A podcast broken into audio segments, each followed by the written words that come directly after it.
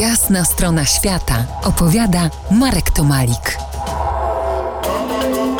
Dziś naszym gościem jest Chris Jaksa-Kwiatkowski, publicysta i przewodnik afrykańskich wypraw safari. Czym jest dziś mistycyzm afrykański? Proszę opowiedz o szamanach, tradycji, tańcach, świętych rytuałach. A może najpierw opowiedz, jakie dawniej były źródła ich wiedzy. Y, pamiętajmy, że y, na drodze badań naukowych, eksploracji czarnego y, lądu, wiemy, że przez tysiące lat w przekazach ustnych, ale też w malowidłach, rzeźbach naskalnych, pod innymi postaciami przekazu informacji pojawiały się istoty wyższe, bogowie, demony, anioły, źródło życia, drzewo życia, to co ta symbolika występowała w zasadzie na całym świecie, również właśnie w Afryce. I, czyli były to istoty stanowiące część świata, który można odsłonić w innych odmiennych stanach świadomości, które pojawiają się właśnie w mitologiach i, i podaniach. Istniały więc wtedy y, możliwości komunikowania się ze źródłem wiedzy, z tym, co nazywamy powiedzmy boskim źródłem wiedzy, czy, czy energią tworzenia, z wyższymi od nas istotami, niekoniecznie przebywającymi w tej samej trójwymiarowej rzeczywistości, którą my znamy.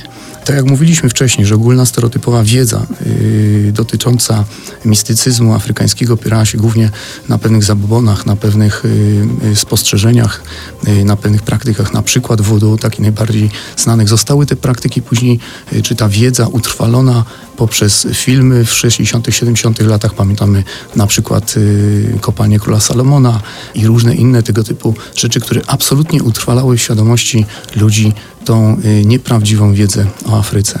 A teraz opowiedz, jak radzą sobie afrykańscy szamani z zamówieniami na zdrowie, urodę, deszcze, wreszcie na klątwy. Dalej to funkcjonuje?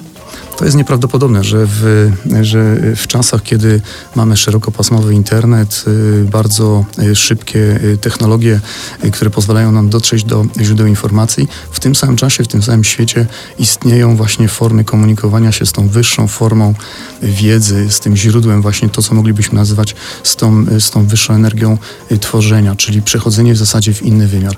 Tak, do tej pory istnieją różnego rodzaju praktyki.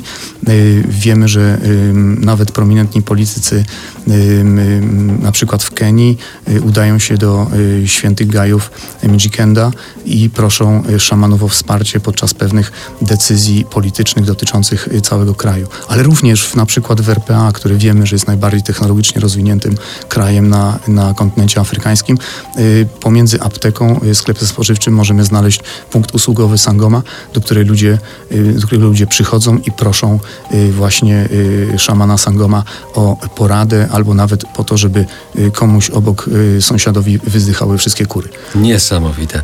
E, czy tradycja zaniknie, czy technologia globalna zastąpi także w Afryce rozwój wewnętrzny? Na te pytania spróbujemy odpowiedzieć za kilkanaście muzycznych minut.